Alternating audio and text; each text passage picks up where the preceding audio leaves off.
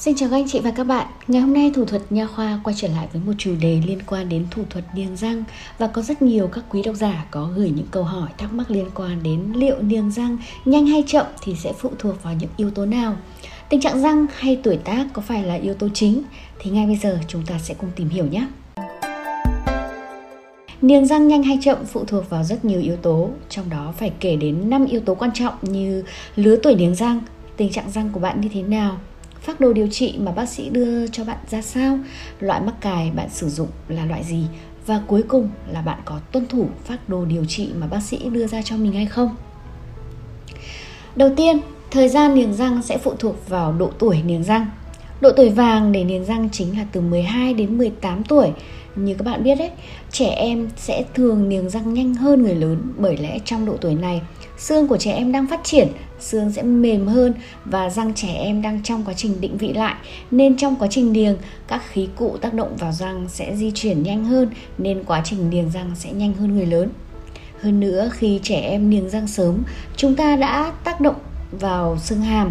thì sẽ định hình được luôn cái hình dáng và trạng thái của xương hàm giúp cho kết quả niềng răng tốt hơn sau này khi trẻ trưởng thành thì sẽ có một à, khuôn mặt cân đối và đẹp hơn còn đối với những người từ 18 tuổi trở lên thì lúc này xương hàm đã phát triển mạnh, cung răng đã định hình vững chắc nên quá trình tác động lực trong niềng răng sẽ khó làm răng di chuyển hơn, uh, dẫn đến thời gian niềng răng sẽ lâu hơn trẻ em và khó có kết quả tốt như là trẻ em.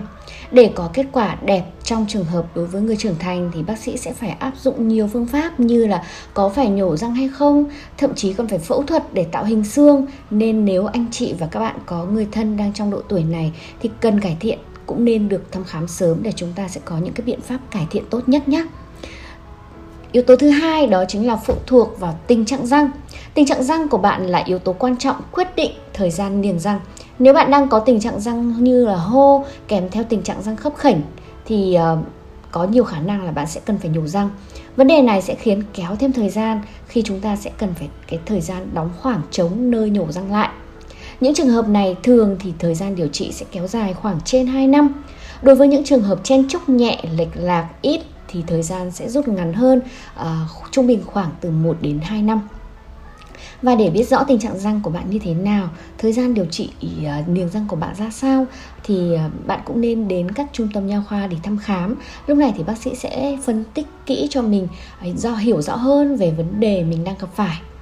Yếu tố thứ ba đó chính là phụ thuộc vào phác đồ điều trị của bác sĩ. Với thủ thuật niềng răng thì bác sĩ lại đóng vai trò quan trọng nhất trong quá trình niềng răng của bạn đó.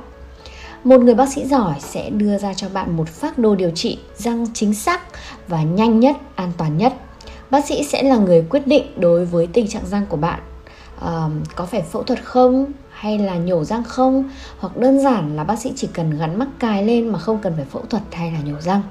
Trước kia thì việc lên kế hoạch điều trị cho bệnh nhân thì vô cùng khó khăn. Nếu bác sĩ không nắm rõ được cấu trúc giải phẫu của khung hàm thì sẽ rất là khó để đưa ra các cái kế hoạch hay phác đồ điều trị uh,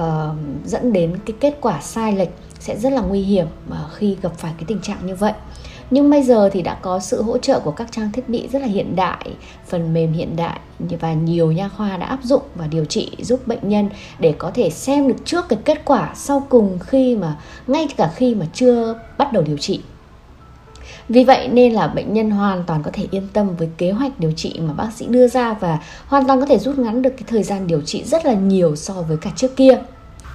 Yếu tố tiếp theo đó là yếu tố thứ tư, phụ thuộc vào loại mắc cài mà bạn lựa chọn. Trên thị trường hiện nay thì cũng có rất là nhiều các loại mắc cài khác nhau Từ mắc cài kim loại, mắc cài sứ, mắc cài tự động hay là khay trong suốt. Cũng có rất là nhiều ý kiến cho rằng là thời gian điều trị của các loại mắc cài là khác nhau Nhưng thực tế cũng có rất là nhiều nghiên cứu chỉ cho rằng à, mắc cài chỉ là cái công cụ của quá trình chỉnh nha mà thôi quan trọng nhất vẫn là người bác sĩ mà sẽ là cái người lập kế hoạch và sử dụng mắc cài đó như thế nào để uh, uh, bệnh nhân khách hàng của mình có cái kết quả tốt nhất trong thời gian ngắn nhất mà vẫn đảm bảo an toàn và hiệu quả cao. Lúc này thì bản chất sự khác nhau giữa các loại mắc cài nằm ở yếu tố thẩm mỹ. Mắc cài sứ sẽ thẩm mỹ hơn mắc cài kim loại và khay niềng răng trong suốt cũng sẽ thẩm mỹ hơn mắc cài sứ và sau cùng thì việc của chúng ta là nên lựa chọn loại mắc cài phù hợp với kinh tế của mình và yếu tố cuối cùng phụ thuộc vào sự tuân thủ, điều trị của bệnh nhân. yếu tố này cũng là cái yếu tố chủ quan và vô cùng quan trọng dù bạn đang ở độ tuổi nào, dù bác sĩ của bạn có giỏi đến đâu, nhưng nếu bạn không tuân thủ như là tái khám định kỳ, bạn không thay dây cung hay là bạn không thay chun, vân vân, hay nếu bạn không có đeo khay tối thiểu 22 giờ một ngày, nếu như mà dùng khay trong suốt, thì quá trình điều trị và thời gian của bạn sẽ kéo dài hơn, thậm chí là niềng hỏng Niềng răng là một quá trình lâu dài, mỗi một giai đoạn răng của bạn sẽ dịch chuyển khác nhau nên đừng nôn nóng, vội vàng khi chưa thấy kết quả ngay. Và chúng ta sẽ cần tuân thủ liệu trình điều trị của bác sĩ và việc lựa chọn nha khoa uy tín cũng sẽ là một cái yếu tố quyết định để đến cái kết quả à, chúng ta niềng răng tốt hay không đấy ạ. Và hy vọng với những chia sẻ trên đây của thủ thuật nha khoa đã giúp các bạn và anh chị có cái nhìn tổng quan hơn về thời gian niềng răng cũng như là các yếu tố quyết định đến thời gian đeo niềng các anh chị và các bạn cũng đừng quên nhấn kênh đăng ký uh, của thủ thuật nha khoa để có thể lắng nghe những cái bài postcard mới nhất liên quan đến các kiến thức chuyên sâu về nha khoa nhé. Xin chào và hẹn gặp lại anh chị và các bạn ở những audio tiếp theo.